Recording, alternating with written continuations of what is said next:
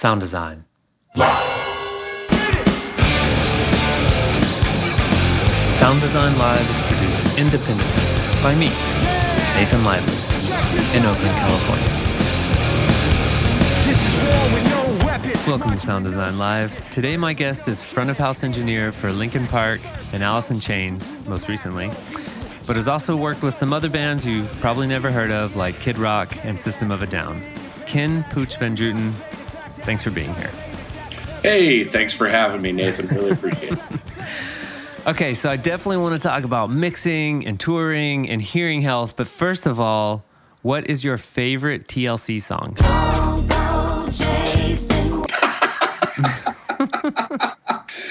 uh, Waterfall, isn't it? I don't, you know, I don't know. That's like the hit song. You uh, don't know. I looked at your resume. You were all the TLC is all over your resume. uh, awesome. Okay. Um, so I want to know how you got your first job in audio. Oh, geez. Um, well, I mean, uh, it, it, it, kind of all started uh, as I, have been a musician all my life, and and um, one of the things I was in a band that that won a battle of the bands in high school, um, and the the prize for the Battle of the Band uh, prize or whatever was a weekend in a studio in Los Angeles.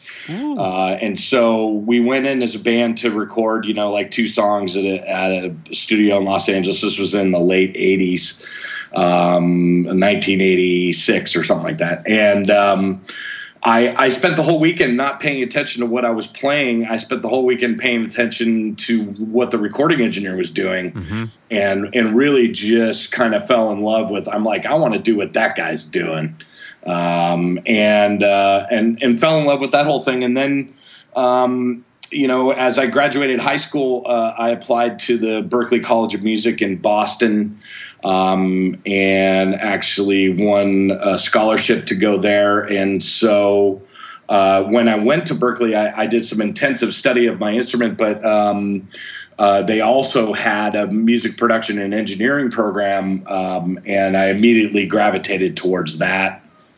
Um, and, also, when I when I first uh, went to Boston, um, I went to a local studio there called Newberry Sound, uh, and basically just begged him for a job. Um, and I started there as a runner uh, and a guy that you know cleaned up the trash and all the kind of stuff after sessions.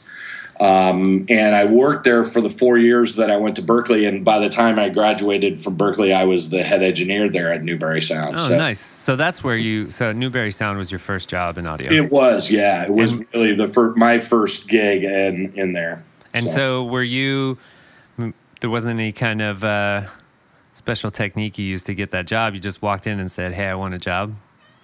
Pretty much. I mean, you know, uh, I think um, you know one of the things that you have to do to break into this industry is pretty much be willing to do anything, and, and I really was. I, I walked in there and talked to the studio owner. Um, and just said, "Hey, man, I'll clean toilets, I'll empty trash, I'll do whatever as long as you let me hang out and watch what these guys are doing." Um, and, and, that's really where I, I kind of gained my in. And it wasn't just that you were willing to do anything; you were probably good at doing anything. So, well, good at cleaning sure. those toilets and good at making. You were responsible because you wanted to show them that you were a good worker. that's that's exactly right. You know, I made a mean cup of coffee, so I got to keep my gig. Oh yeah. Um, you know uh, that. You know, I mean, we're talking about the late '80s. Uh, we're talking about when studio. You know, the only place that you could record a band was were studios. Really, uh, not like the industry is now, where you can just make a record in anybody's garage. You know, um, so I had motivation to uh, you know to to work in the in the studio and learn what I could from you know artists. Um, and when I say artists, I mean recording engineers and producers, not necessarily musicians. You know. Mm-hmm. So you were motivated and you knew you would do anything to get started.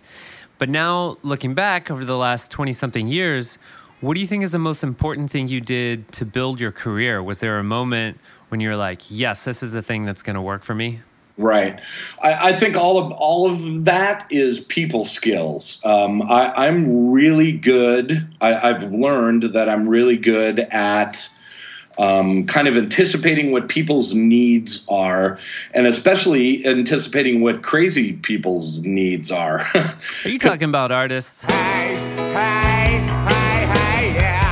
yeah. yeah, I am. Crazy people.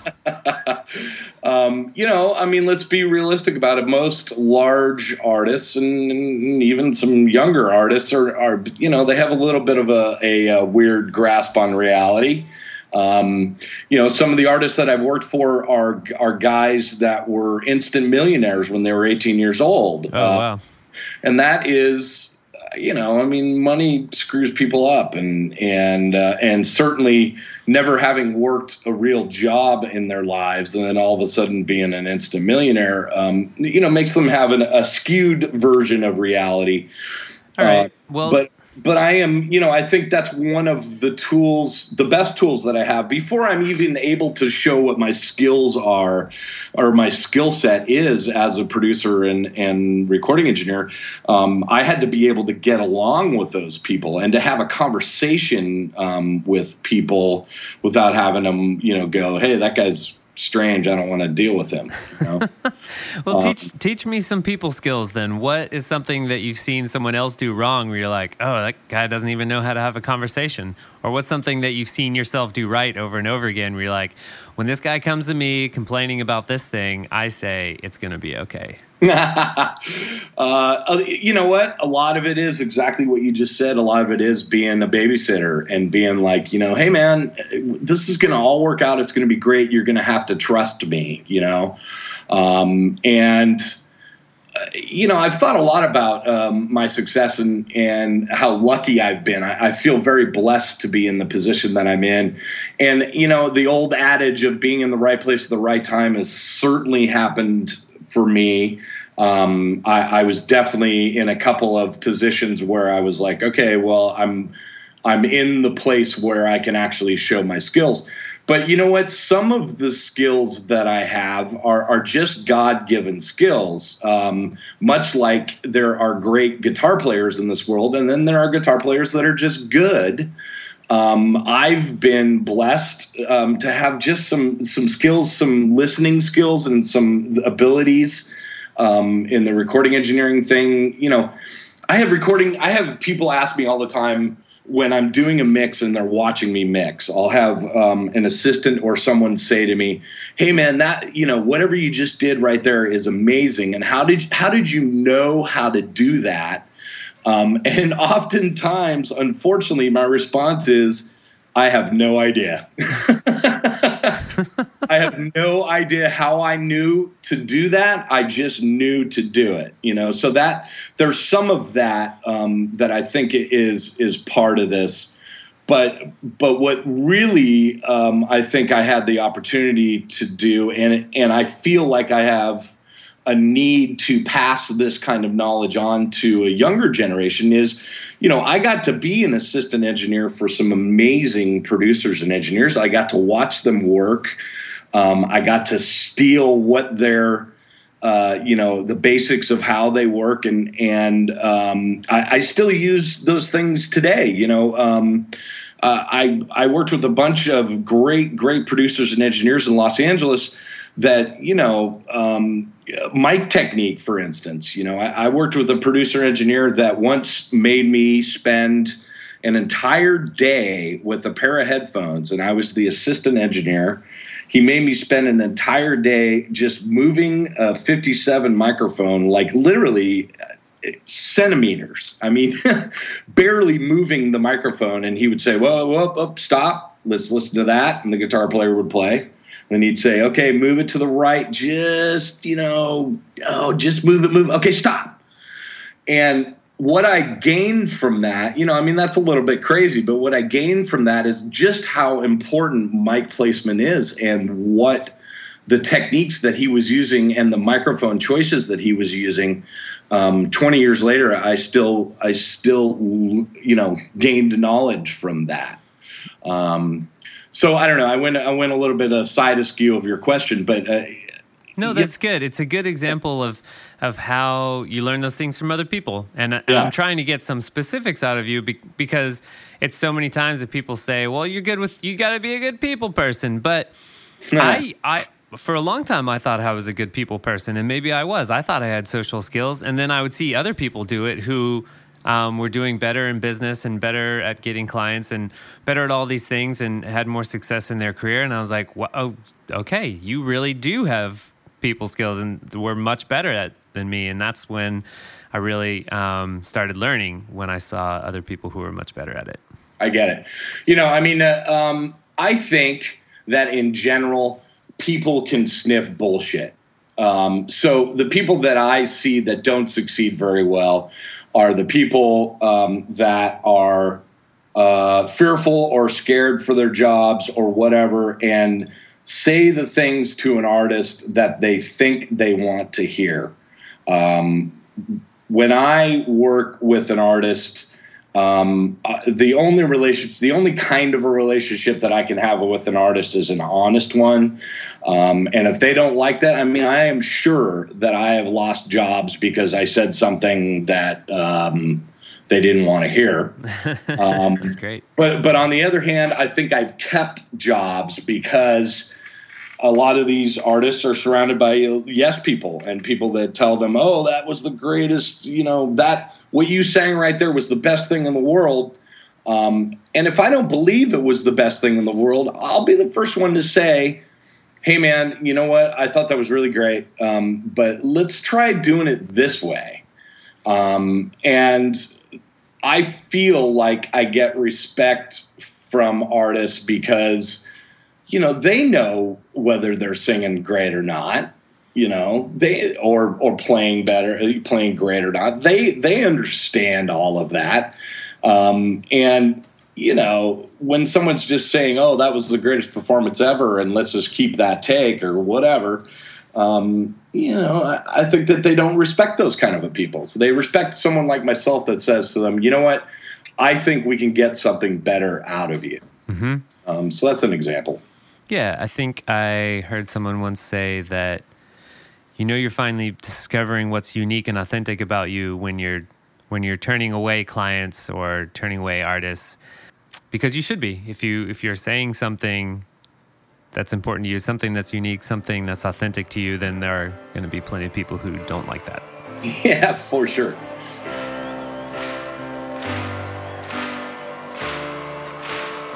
You can find relevant links and more information about today's interview by using the search box on sounddesignlive.com.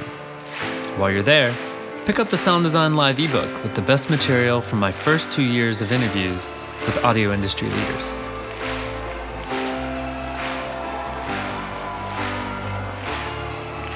Do you carry uh, system measurement equipment? And um, if so, what is your procedure once everything is set up? to make sure everything is running as it should be? We do uh, carry system measurement um, stuff. Um, uh, you know, I have been. It's interesting that you asked this question because uh, you know I've been using Smaart uh, for years um, as kind of an RT, just as an RTA, and not really understanding all of its other functions. Those fancy um, dancing lines. Yeah, right and I, I mean, I, I, had a grasp of it, but it, I had no desire to learn for it. First off, let me just say that I I believe that being a great system engineer is a whole different set skill set than the skill set that I have. Um, I, I believe that a, a truly great live show is when a system engineer that has a different skill set than I have and me come together as a team and create um, you know what the audience hears. I, I, really do believe it's a team effort. You know, John, I'll just interrupt you real quick because John Huntington, who I interviewed a couple years ago. Um, and teaches in New York City told me almost the exact same thing. He feels like they're really different jobs, kind of a different skill set, um, and you're listening for different kinds of problems. For sure. Um, and I, I rely um, on my system engineer heavily. Um, I am I am definitely one of those guys. You know, I come from a background of being a recording engineer, so um, uh, you know, I what I understand are near field monitors and uh, a mix in front of me and and uh, stereo depth and left and right and all that kind of stuff of a near field monitor being in front of me. That I get. Um, so when I 20 years ago when I first got thrown into live sound, I was like, what is what is going on? This is not at all like a, a pair of near field monitors. Surprise. You know, this, um, and we, you know, I mean, literally, we'd be high fiving when you could hear the vocal, right? You know, if, if you if you could hear the vocal the entire show, we were like at the end, me and the system engineer were high fiving, going, "Man, we had a great show." Um, well, what's interesting to me is that it's it's all kind of come full circle, and now uh, the you know with the the uh, equipment that we have these days and the, and the stuff that we can do, it, uh, PAs act more like near field monitors to me. So it, I understand them more. However, um, having a great system system engineer that understands the you know the mathematics and the complexity of making a bunch of sources all arrive at the same time uh, and, and, be uh, you know the the nosebleed seat be be the same that the you know in front of the stage is getting. I think that's a that's a huge art that uh, you know a lot of those skill sets i don't have. Um, but recently because of of like I said, the equipment kind of coming around and all that kind of stuff, and and also for my own quest for knowledge, uh, I went to Smaart school and really kind of learned, you know, what all that stuff does. Oh, nice. Um, and and you know, I mean, which was weird for me because I'm like, here I am, I'm you know, 20 years into this, and I make some pretty big shows and have um, uh, some great system engineers with great knowledge who have who have taught me a bunch of stuff but I was like, you know what? I want to go to the three day Smaart school and just learn it, the basics, like straight from the beginning again. And it was very, very helpful. So, um, coming full circle, yes, we do use um, system tuning tools. I do use them. Uh, my system engineer spends um, most of the time in regards to system design as well as system tuning on the day. Um, it's really kind of like uh, a mechanic working on a car and then throwing the keys to the driver and saying, "Okay, here you go, have at it."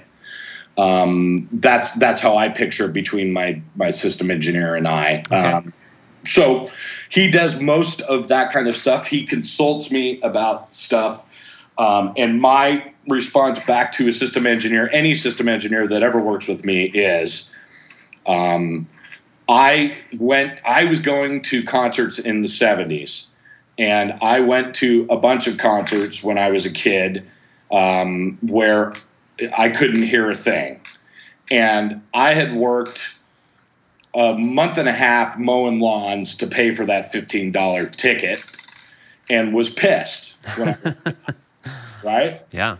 So now we're talking about 100 $150 tickets. Um, you know, two of those plus parking is a hundred bucks. Plus he probably took his wife out to dinner. You know, there's another 150 bucks. You know, by the time someone's done, it's a thousand dollar night these people, right? Um, so my conversation with the systems engineer is always like, "Hey, listen, man, see those two people walking right there? They just spent a thousand bucks, and they may not be sitting like in the front row." But they better damn well get the same show that that dude in the front row is getting. Mm-hmm. So coverage is is important to me beyond anything else. The day that we have the technology, and that day is coming soon, by the way. The day that we have the technology to have every single seat in the house in whatever venue sound the same um, is the day that I'm going to be completely happy with what's going on with my system. And then do you have uh, measurement microphones that you leave set up throughout the venue so that you can measure during the show, or do you just have one at front of house? We have one in front of house. We use Smaart 7 and we do set up, oftentimes, set up seven microphones along with uh, one of those being a, a transmitter roamer uh, that we can move everywhere. Um, but during the show, uh, we pretty much say that the system has been fully tuned and we set it up as as an RTA for that for that much for that mm-hmm. point. Uh, just one in front of house. Um, but I do count on you know my system engineer makes lots of walks, uh, walks all the way to the top of the stairs, you know, nosebleed seats, and sits there for you know, five minutes. Um, my my system engineer is never with me during a show. I'm pretty much alone on my own island there in front of house.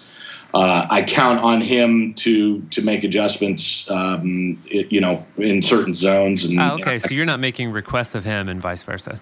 Negative. Um, he's on his own. He walks around with, uh, you know, usually a, a wireless tablet.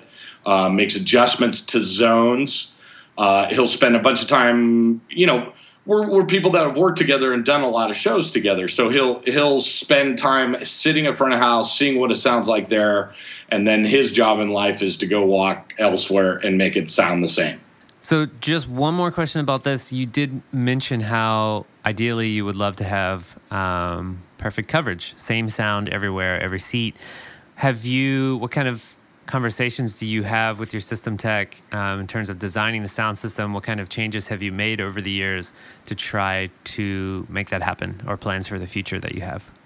For sure. Um, I think one of the biggest thing that uh, production managers and, and the money people don't like uh, is that I demand a large amount of speakers.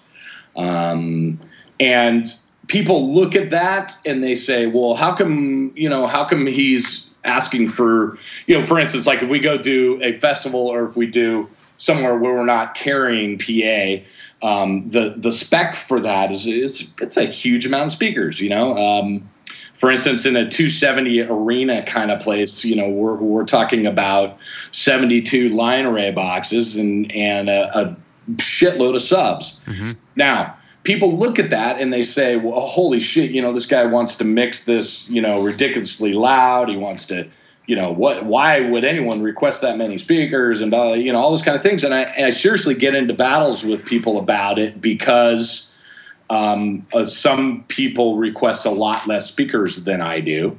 Um, and the reason that I request so many speakers and the reason that we have so much stuff going everywhere is not about volume. Um, and we'll, we can talk more about volume and my thoughts on that later. But um, it's about coverage and about making sure that every single seat is getting, you know, is squirting high end at it. so that means that that uh, you know there's going to be a closer speaker stack array, and there's going to be system design where there are more speakers than what other people might do um, in order to to achieve that. It's really important to me that every every seat is covered. Yeah, if you have um, asymmetrically shaped rooms or spaces and you have a big ratio of the closest seat to the farthest seat, you're going to need lots and lots of different sources to make that shape happen and make that coverage even. That's exactly right. That's exactly right. All right. And I'm going to put that in my resume. Kenneth Van Druten says Nathan is exactly right. All right. Awesome.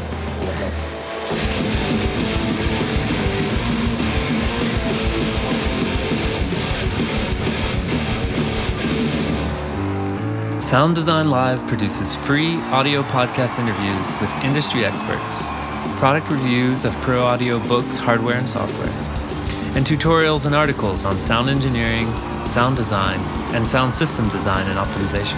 Subscribe today at sounddesignlive.com or by searching for Sound Design Live in iTunes or SoundCloud.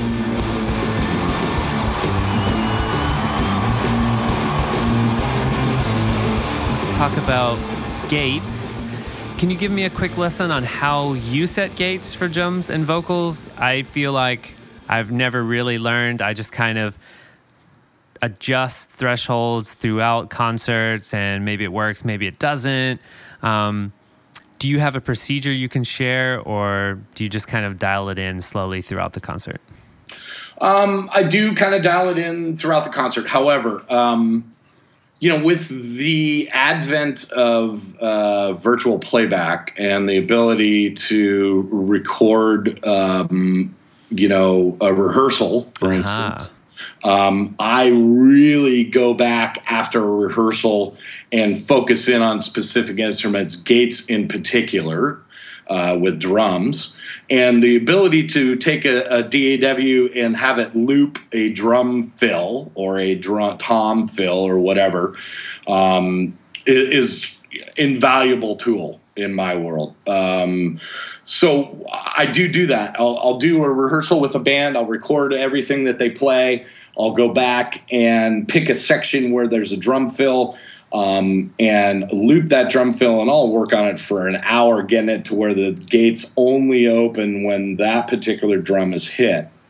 Um, now, the way that I do that um, is uh, using threshold of a gate, which is very important. But nowadays, you can use sidechain information, and you can use um, you know you, you can set an, an eq for the side chain to trigger the threshold of the gate only for a specific set of frequencies. So what what i do with that is um, listen to a tom by itself with virtual playback over and over again really zero in on the eq point of where that tom is the eq focus of that tom is. Uh, say for instance a rack tom has uh, uh, a particular tone of you know 400 or 450 in it. Right, because rack toms are often tuned to play a note, right? Correct. Okay. Correct. So you find the the EQ kind of note.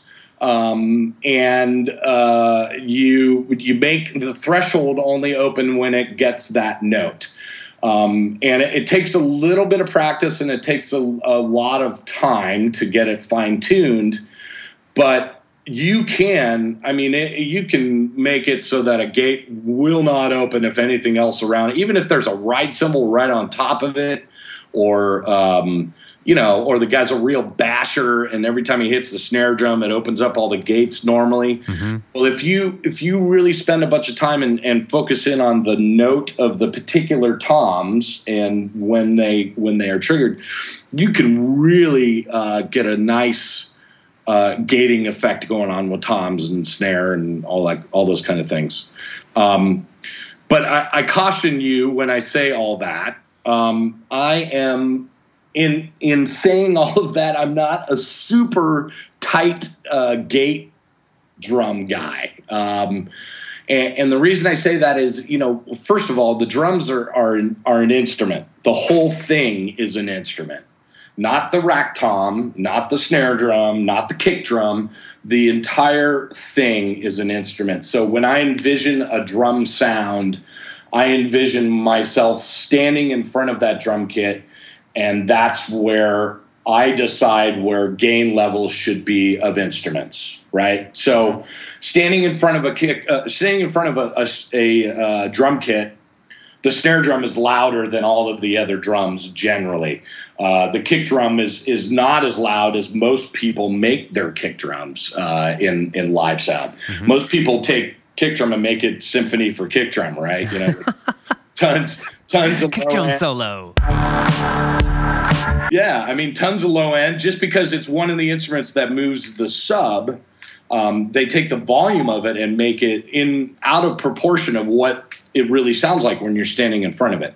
Um, and and that drives me crazy.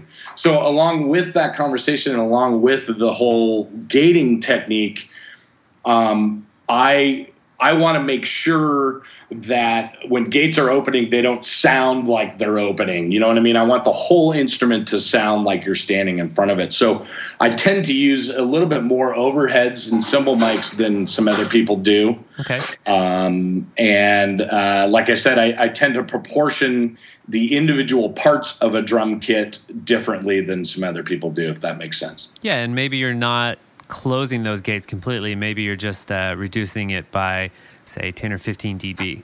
Correct. Yeah. So the range setting on a gate is not all the way at 90 or whatever. yeah.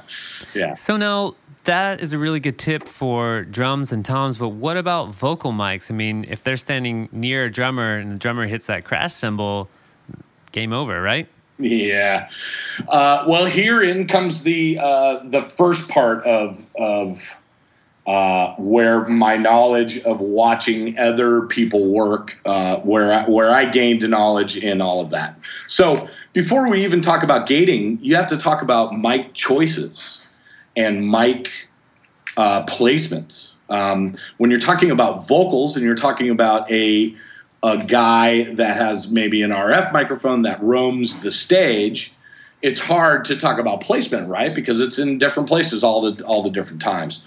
But the choice that you make for that microphone makes a huge difference uh, for eliminating those kind of things. So, for instance, if you have a loud, loud rock band, like some of the rock bands that I work for, mm-hmm. um, the tendency in my world to choose a vocal microphone is a super tight patterned microphone uh, that doesn't allow like you would have to really point that microphone at the cymbals uh, to really have them start picking up stuff. Um, and so if you have a good uh, guy who has good microphone technique and all of those kind of things by simply choosing the right microphone you're choosing the right pattern for that guy you know the hypercardioid pattern. Mm-hmm. um, and so uh, you're eliminating a lot of those things already. Um, but in regards to gating vocals, I do do that. Um, I use a, a, Waves plugin called MaxxVolume, and part of that uh, plugin it's it's an expander, a compressor, um, and a limiter. Okay, it's all three of those things, and plus has a little gate feature on it that works very nicely for vocals.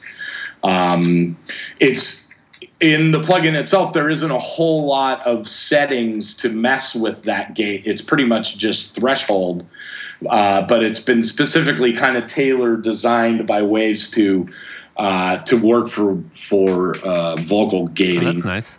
Um, and so that makes it easy, right? You're just adjusting a threshold, and away you go. Um, and basically, but basically, behind the scenes, what it's doing is um, it's not doing hard gating. It's it's doing kind of ducking more um, when it's not seeing a full signal it doesn't mute the microphone totally um, the threshold width of it is is big okay. so if you were soloing up if you were soloing up a vocal um, it basically ducks things by like 6 or 10 db not totally muting things mm-hmm. right so as you're as the the singer is walking in front of a guitar rig, you know the guitar rig is is ducked by like 6 dB. But as soon as he grabs the microphone and gives it a good go uh, with his vocal, it's it opens the gate up fully, and then you know uh, so you don't the range of the gate is not is not huge as well, kind of like in the toms that we were talking about. Yeah, that makes sense. But in that particular plugin, it works works very very well and eliminates a lot of those kind of things. I mean, you still have problems. Like for instance, with Linkin Park, um, there's a keyboard riser uh, that is right next to the drummer. Awesome. Um, and one of the vocalists for for Linkin Park goes up there and plays keys all the time, and his vocal parts tend to be more kind of really soft sung stuff. Um, and so that's great when the drummer, you know, he's singing the backgrounds or whatever, and the drummer's bashing away. And what's even better about it is the the actually the the cymbal that is the closest to uh, the keyboard riser is actually the one that the drummer crashes on all the time. Brilliant. Um, yeah. So you know, even with all that gating and the proper mic choice and, and all of that stuff, kind of stuff, it was still rough to try to get a really good vocal out of that microphone. And in the end uh, we ended up plexiglass in um, a little portion, and especially where that cymbal is, um, because there just was no other way to get it out of there. You know. Yep. Sometimes you got to do it. Sometimes, yeah. No drummers don't like it, but uh, man, it's the it's the big picture. I always tell that to to musicians in general. You know, I'm like, I understand that you may not like this in in relation to the look of your drum kit or whatever, but in the big picture, you are solving a problem that is is gigantic. You know, well, you just say it's either this or electronic drums. Make a choice. Make a choice. Yeah, well, that doesn't go well, but yeah, here here we are talking about people skills again. Maybe your choice was right. no, no, that's a good point though. I mean, um, I don't know if I've run into that. I don't. Uh, drummers don't like drum shields. They don't. Why is that? Um, the look of it. Oh, okay. I thought there was something going on with the sound. No, no, no, not sound wise or anything. It makes them feel like they're caged. Yeah. um, and they they just don't dig it, um, especially rock drummers. Uh, you know, I've, I've worked for a bunch that, um, man, I mean, some of the greatest vocalists in the world are not loud singers. Um, you know, I, I, work a lot with this guy Myles Kennedy, uh, who is the lead singer of Slash, and he's also the lead singer of Alter Bridge. And I, he is one of the best vocalists in the world that I know, um, but he doesn't sing very loud. Um, and the drummer of Alter Bridge is one of the loudest dr- drummers that I know, like one of the loudest bashers in the world. Nice combo. Yeah, and so trying to make all that work is hard. You know, um, it, it's difficult. Um, and uh, the guy that worked with them before had um, placed the the drummer inside the the plexiglass cage, and he just wasn't digging it at all. And mm-hmm. that was one of the first conversations that he had with me when I took it over. Was like, "Hey, man, can we make this thing go away?" And and I said, "Well, you know, I mean, I'd really rather not, but um, you know, if it's really important to you, let's let's see what we can do." And and um, and actually, what what we did was um, we took the drum cage away, so the drummer got happy um, and moved the lead vocalist um, stage right so that he was no longer singing in the center. Um, and so now he was further away from the drums um, and placed a center microphone there. And, and I said to him, why don't you go back and forth between the center mic and the far right microphone? Um, and, and that way, um, you're you're further away from the drums, but if you really want to feel like a rock star and go center stage, there's still a microphone there, you know. Uh, and so now to this day, he still he goes back and forth from center to stage right, and that seemed to work out pretty well. So I've made everybody happy. Nice.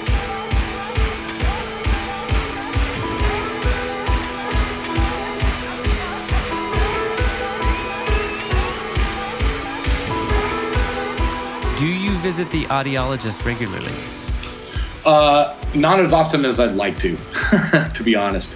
Um, I I uh, I think the last time that I had my hearing tested was about two years ago, and that is that seems to be right along with my standard testing is every two or three years.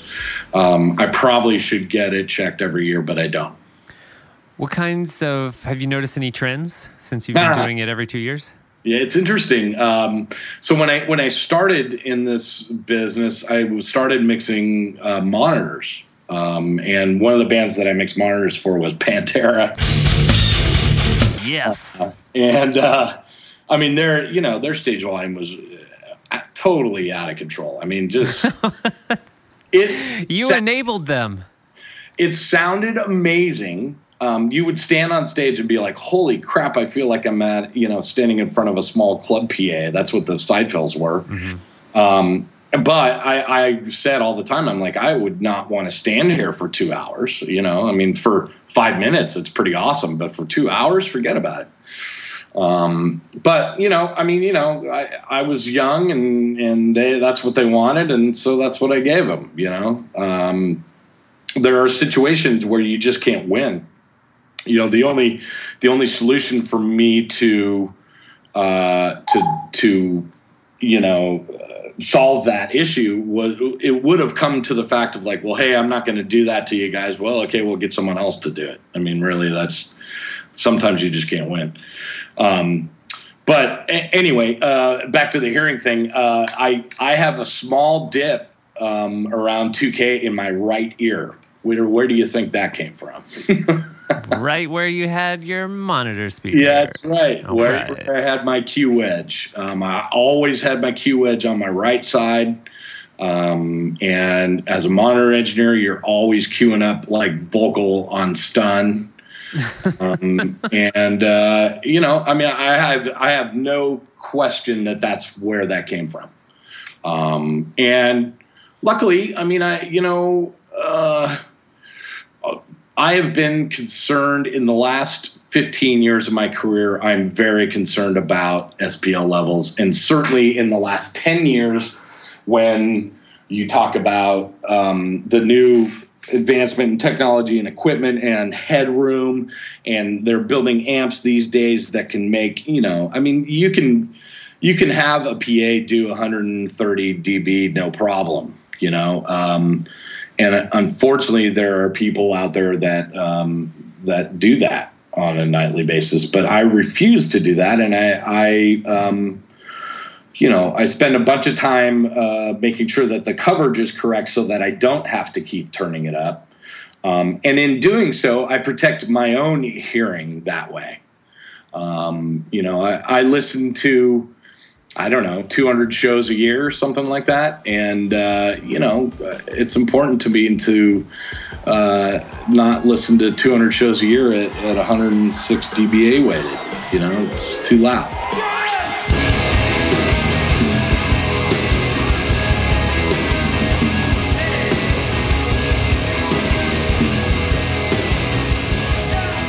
Well, let's talk about monitoring SPL during shows. Um, I've heard that you do that, and in several other interviews, um, I've heard you mention that you and your system tech feel that you are responsible not only for your own aural health, but the health of everyone at the show. So, could you explain what your goal is in, in terms of uh, measurement and what your reference points are? For sure. Um, the, you know, this conversation could take two hours, but the uh, sure. You know, and, and, the you know nowadays um, when we're talking about measurement level, um, people around the world, everyone has their own idea of what that should be, and, and unfortunately. Um, most measurement guides, uh, whether they be from a governmental point or, or just a, a venue itself, kind of uh, trying to take control of, of measurement um, are, are based upon machinery measurement and, it's based upon something that you know exposure over eight hours at 99 dB um, is is you know going to cause some hearing damage. Well, I agree. A, a, particular machine that makes a solid 99 dB for eight hours, and you standing in front of that is going to cause some hearing damage. Mm-hmm. Um, luckily, we work in an industry where there are dips and valleys and uh, moments of 104, but then there's moments of 70. And, dynamics. Yeah. Hey, imagine that dynamics. Um, you know, unfortunately, the music of today is not very dynamic, is it? but um, yeah, sometimes I know. I listen to records these days, and I just go, "Man, what what happened to dynamics?" But luckily, as a live sound engineer, and what I really enjoy doing as a live sound engineer is creating dynamics. Um, there's nothing more that I like in watching an audience in front of me after they applaud after a song have to stop and almost lean forward to hear what the next thing is. Yeah. Nice. Um, and then uh, 30 seconds later, nailing them with an 808 at, you know, 102 dB and watching them go, you know, God, holy cow, you know. And those d- dynamics cause emotion, you know, um, and, and I, I enjoy all of that. Um, so, when we're talking about measured sound, um, unfortunately, the world uses all kinds of stupid terms which are not real. You know, um, when when someone says to me that um, I mix at 100 dB, that is not that's not a complete sentence. That doesn't mean anything to me. You mix at 100 dB. Well, that doesn't mean anything. Mm-hmm. A complete sentence would be I mix at 100 dB A weighted at front of house, 100 feet from the downstage edge, 100 dB A weighted, 10 minutes LEQ. SPL. That, that is, SPL is a complete sentence to me, and that makes sense. And I say, okay, then now now we're talking. Those are those are real terms. So when someone comes to me at a venue and says, you know, the sound restriction here is uh, 99 dB, uh, that that's not a real sentence to me. That doesn't mean anything to me. Okay. No, you're saying industry people actually say that to you. Of course. Yeah. Interesting. Course do, all okay. the time. Um, and so education is important, I think. And um, LEQ, uh, which means measurement over time, is um, a uh, is a tool that is needs to be used whenever you're talking about music or spoken word, mm-hmm. a- amplified music or spoken word. Um, LEQ is the only way that measurement is makes any sense because of uh, dynamics. And can uh, I assume that you're recording those readings every night? We are, yeah. Okay. Um, so uh, then the then the argument becomes what you know. So what is what is a good level? right. There, there's arbitrary um, decisions about that, right? Because some people have opinions of measured stuff that you know I don't know. Well, you've mixed a lot of shows, so I I'm guessing that you've tested this a little bit and you've noticed where it sounds loud enough to you. You've noticed where it sounds too loud to you. That's correct. So, what kind of what we've come upon is um, 102 dBA weighted at front of house, which is 100 feet from the downstage edge. 102 dBA SPL, 10 minutes LEQ. Um, and that is where we generally stick around. Okay. Um, now, you know, when it, with what I just said, there are definitely moments in my show that are 103, 104, but they are instantaneous moments, and there are definitely moments of 90, 92, 94. Um, you know, uh, the the hardest part getting around this is, you know, I don't know if you've measured crowds recently. no, tell me about it. Yeah, I mean, my uh, generally at a Linkin Park crowd, the in between songs, if you were to look at the log of my uh, SPL metering, um, you would see. You know, if there's 11 songs, there are 11 times where it goes to 107, 108 dBA weighted, no problem. Wow. Um, and it, luckily, it's, you know, it's pretty instantaneous. It, it goes to seven, 107, 108 for 30 seconds. Uh, and then and then comes back down, uh, you know, when they start another song or whatever. Um, but you know, you, you you enter those kind of numbers into an LEQ equation, and and you know, then I would say my median mix is right around 100 dB. Mm-hmm. Now, 100 dB is not very loud. Um, if you uh, there's a real fine line there um, that I actually, as I'm older, I really enjoy walking that line. Um, I feel the the most fulfilled after a show when I was able to have a the most time be 100 dB or 101 dB a weighted um, at front of house for most of my show and still have impact and people still walking away from that show going, man, that sounded amazing. Yeah, I, I get it. When you're talking about not that loud, um, you're talking about compared to the other shows around you. Maybe you might come on and be possibly a little bit quieter than the headliner. I, I mean, uh, sorry, than the than the band that opened up, or maybe the other bands that are part of the festival that day, and and you feel like you know what, we don't need to be that loud. It, that's exactly right. Um, I can't tell you how many times where, as the headliner, um, you know, I've come come out of the hole and people are just like, "Whoa, it's not very loud." But if you give it a minute, uh, it becomes, you know, okay, and your ears adjust to what's going on, and about I don't know, halfway through the first song or or at least into the second song, people are cool with it. You know, yeah, it's relative. Yeah, that's exactly right. It's a lot. I've noticed it's a lot easier for people with lights. Obvious, obviously, when it's visual in a room, people say, "Oh, it's not very bright in here," and then you turn all the lights off and you turn them back on, and it's exactly the same setting, and they say, that's "Oh, right. that's great, thank you." Yeah, that, that's that's a great example. Um, yeah, I think that um, unfortunately um, we have a lot of engineers in this industry that are irresponsible. Um, it's very, very easy to make things sound good and have impact at first by turning everything up. Um, if you want people to go, holy shit, that sounds amazing, for the first 30 seconds of any show, turn everything up because that's what people first notice about a mix is yeah. the level.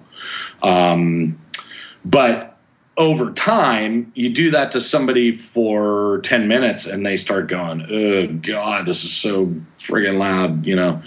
I mean, I, I, just saw a review of a of a show that I'm not going to tell you what show it is, but a major show where the the reviewers uh, here just whisper in my ear. I'm not saying uh, the reviewer um, said something to the effect of the guitars sounded like aircraft turbines taking off, and uh, major hit songs that everyone knows that you were not able to discern oh, no. that it was the song because it was so loud.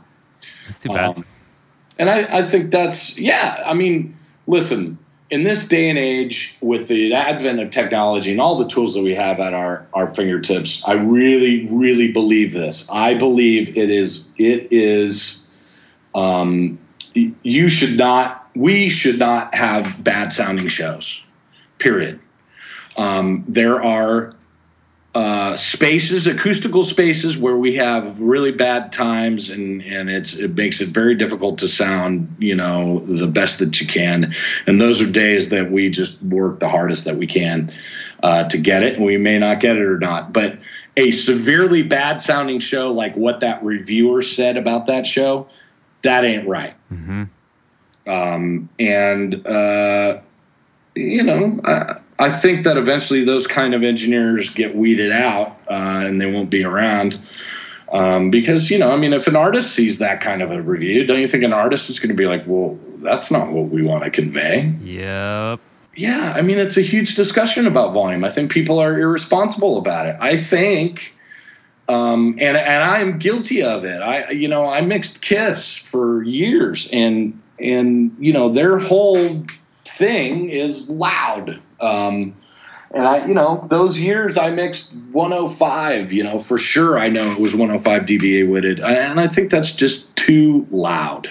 Um, and, and I go and watch festivals and people are doing that all the time. Um, so I feel responsible, uh, not only for my, my own hearing, um, but I feel responsible for the hearing that people come to my shows. I do not want people walking out of my shows with their ears ringing, and I certainly don't want people to uh, say I was at a Linkin Park show and had my hearing damaged. Um, I, that's just not going to happen on my watch or that you know you push the system so hard that I mean it could be easily worse, and we've all heard it. You push the system so hard that there's distortion all over the place. You know, sure. different elements, different parts of the system. Yeah, uh, um, and that's often uh, the biggest problem is that people don't spec the right amount of speakers, and so then they push uh, the the equipment into levels that it wasn't meant to work in, and and then even at a lower volume because they're pushing and they didn't spec the right amount of gear, they're creating all this harmonic distortion, which is in turn burning people's ears up. Make some noise for Mr. Hahn.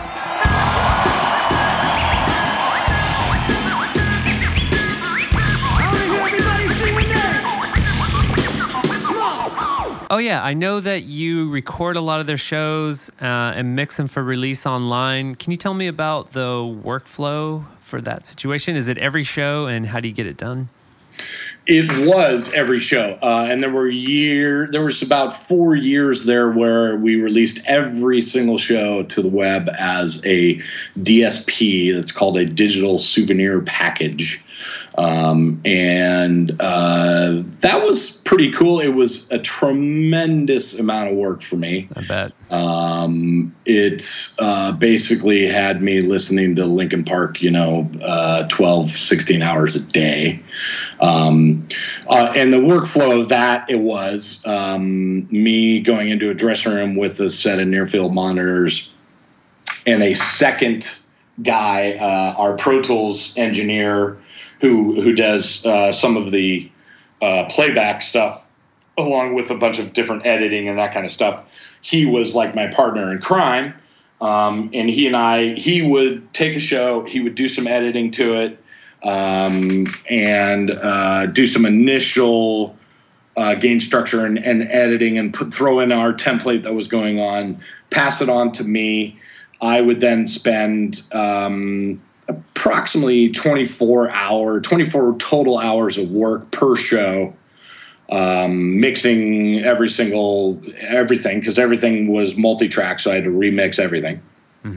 Um, and then send that back to him. He would uh, kind of act as a mastering engineer and give it a second listen because after 24 hours of listening to the same thing, I'm like fried. Yeah. Um, so kind of a kind of a check and a double check, and then his job was also to upload, um, you know, whatever the latest thing to the web page.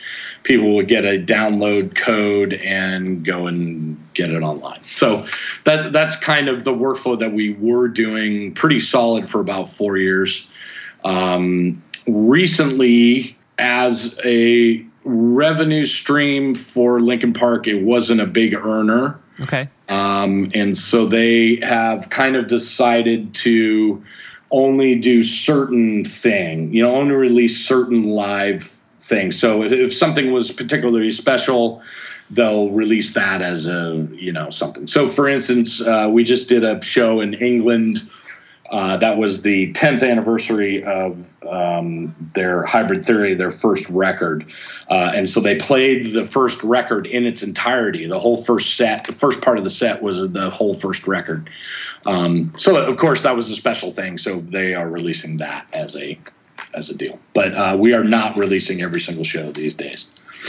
And do you do you see this as a possible another income stream for sound engineers? Would you recommend that they maybe offer it to the bands that they're touring with, or, or do you not recommend it because it was a big hassle for you and you didn't earn that much more on it anyway? uh, there's a fine line there. Uh, you know, I mean, I certainly um, two things. I it was fun and exciting to be be able to be part of something that I was releasing.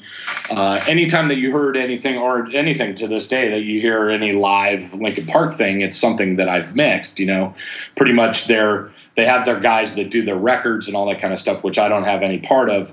But whenever they do any sort of live recording and, and mixing and releasing, I get to do all that. So, you know, I got to go. Um, they the last DVD that they released uh, live at Milton Keynes was a, a 5.1 DVD mix. Oh, that cool. To go do so, you know that that was all fulfilling and exciting from from that standpoint. Um, it is a second uh, revenue stream, although um, not a large one. I think that most uh, bands look to their live engineer to mix their live stuff because they can get it cheap out of them. to be honest, Okay. um, so. Uh, listen, I, you know, if you're gung ho and you're an engineer and you're working for a band and you want to have the ability to have a second revenue stream and you know all those kind of things, I say go for it. Um, I, I also would caution you that it's a lot more work than you think it is. Um, and at least from my end of things, you know, I, I had to do a lot of editing and a lot of um, remixing in order to make it all work. You know, Linkin Park is hundred inputs of stuff, and and uh, so um, you know, it's a lot of stuff to manage. yeah, it's really a whole second job. It is, uh, yeah. I mean, that's the. Th- I guess that's exactly right. That's exactly what you say. It is. It really should be another person, but if you take it on, all of a sudden you're now doing two people's jobs worth of stuff. Um, and so just uh, be aware that that's what you're going to do. And when you bid on it for your whatever you're charging a band to do it, keep that in mind. So, Ken, I uh, we're running out of time, and I wanted to try and get to a couple of questions that people sent in. Um, some of my readers and audience.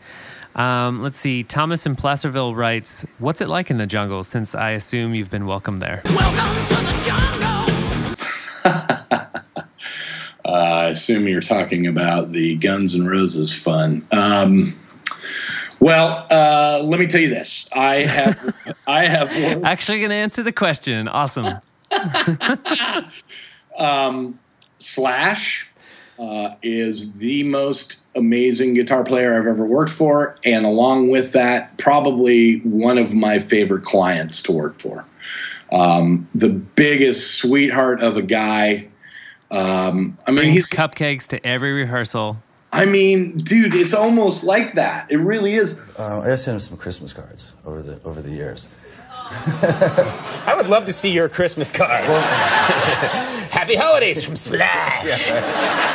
seriously, like Slash calls me on Christmas Eve every year and says, "Hey, bro, how you doing? Just want to wish you a Merry Christmas." We're talking about Slash, dude, the, this guitar hero. That's God, awesome. that um, he doesn't have to call me and you know do that, but he's he's a good dude. He just is a really great guy. Um, so uh, yeah, he's great. Um, Duff is great. Uh, I've worked with him. I've worked with Gilby Clarke. I've worked with Dizzy. All those guys are great. Um, Axl uh, is a handful. Shut the fuck up. He's uh, an interesting dude to work for. He's got his own um, opinions about how things should be, and uh, I can. It kind of harkens back to me having the ability to talk to crazy people. Um, you know, uh, some of the things that comes out of that dude's mouth are a little bit obscure, and you really just got to deal with it and and go from there. Um, but I, you know, all those guys are amazing musicians. It's part of what made their band what it is. Is all the dynamics of all of that. Um, and uh, I don't know. I hope they get back together and do a tour. That'd be awesome. Yeah. Yeah. Okay, so Stephen Prague says, tell us about your approach to mixing vocals, assuming they're basically well recorded and the tracking sessions didn't do much processing after the mic.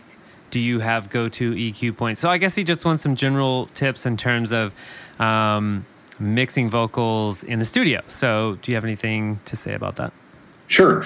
Um, hey, if vocals are recorded well uh, and, and done well, th- I really don't do a whole lot to them. Um, I think when you, if you're asking me about EQ points, I think that is totally based upon whatever the vocal, whatever it is.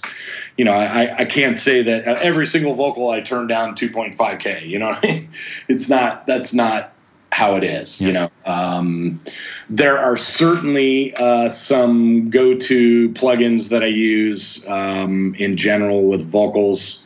Um, you know, I really like some of the wave stuff. Uh, I like some of the Universal Audio stuff. Um, I tend to go for software models of hardware things that I used to use when I was a studio guy. Um, you know, like so. For instance, um, uh, Chris Lord-Alge with the Waves people has a, a, a model of an 1176 compressor. And, you know, in the studios that I used to work in in the late 80s and early 90s, were there were tons of, of analog versions of the 1176, and I, I knew what it sounded like. Um, so I, I tend to use that on, on vocals because that's what I used to use in the analog world. Um, so yeah, I mean, there, there's I have a couple go-to kind of plugins that I go to, but a well-recorded vocal doesn't need much more than maybe a little bit of uh, EQ tailoring and um, some good compression to keep it out front of the mix. Um, other than that, I mean, that's that's really the deal. Yeah, that's helpful. Thank you. Well, and I can tell you that Steve and I both went to uh, the same college together, and we had an 1176, so he knows all about that. Nice, excellent. Ken, where is the best place for people to follow your work online? Um, yeah, it's weird. You know, I I do Twitter in bursts. I don't know why. Uh, all of a sudden, I'll go, "Oh yeah, I haven't tweeted for like a week." I guess I'll, you know, I don't know what the deal is, but um, I, I tend to uh, I tend to post on Facebook quite a bit. Um, there's a I have an alter ego on Facebook called Big Dog on Tour. Um, and I post there quite a bit. So if you ask to friend Big Dog on tour, uh, that's me, and that's where I post a bunch of stuff. Um, Twitter is uh, Tour Pooch. Um, and uh, linkinpark.com uh, there's all kinds of uh, live recordings there uh, along with there's a website called lplive.net uh, they tend to share um, it's a whole community of people. It's a it's interesting. It's a it's a website dedicated to the sound of Linkin Park. Uh, and it's a whole community kind of talking about um, how one show sounded or how one DSP sounded. Uh, it's a it's a really interesting site. Go check it out. Ken Pooch Van Druten, thank you so much for being on Sound Design Live. Thank you very much. Thanks for having me. I really appreciate it. I hope you gained some knowledge. Um, you know, I, I was lucky enough to work with some really amazing engineers and producers, and, and I feel like it's my job to pass that on. So um, send me a tweet, send me an email, anything. Pooch at waves.com is an email that I check all the time. Sound design.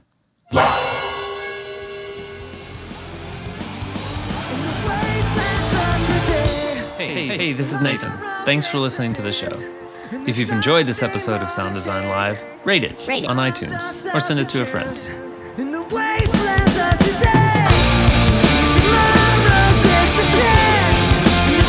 just steps away.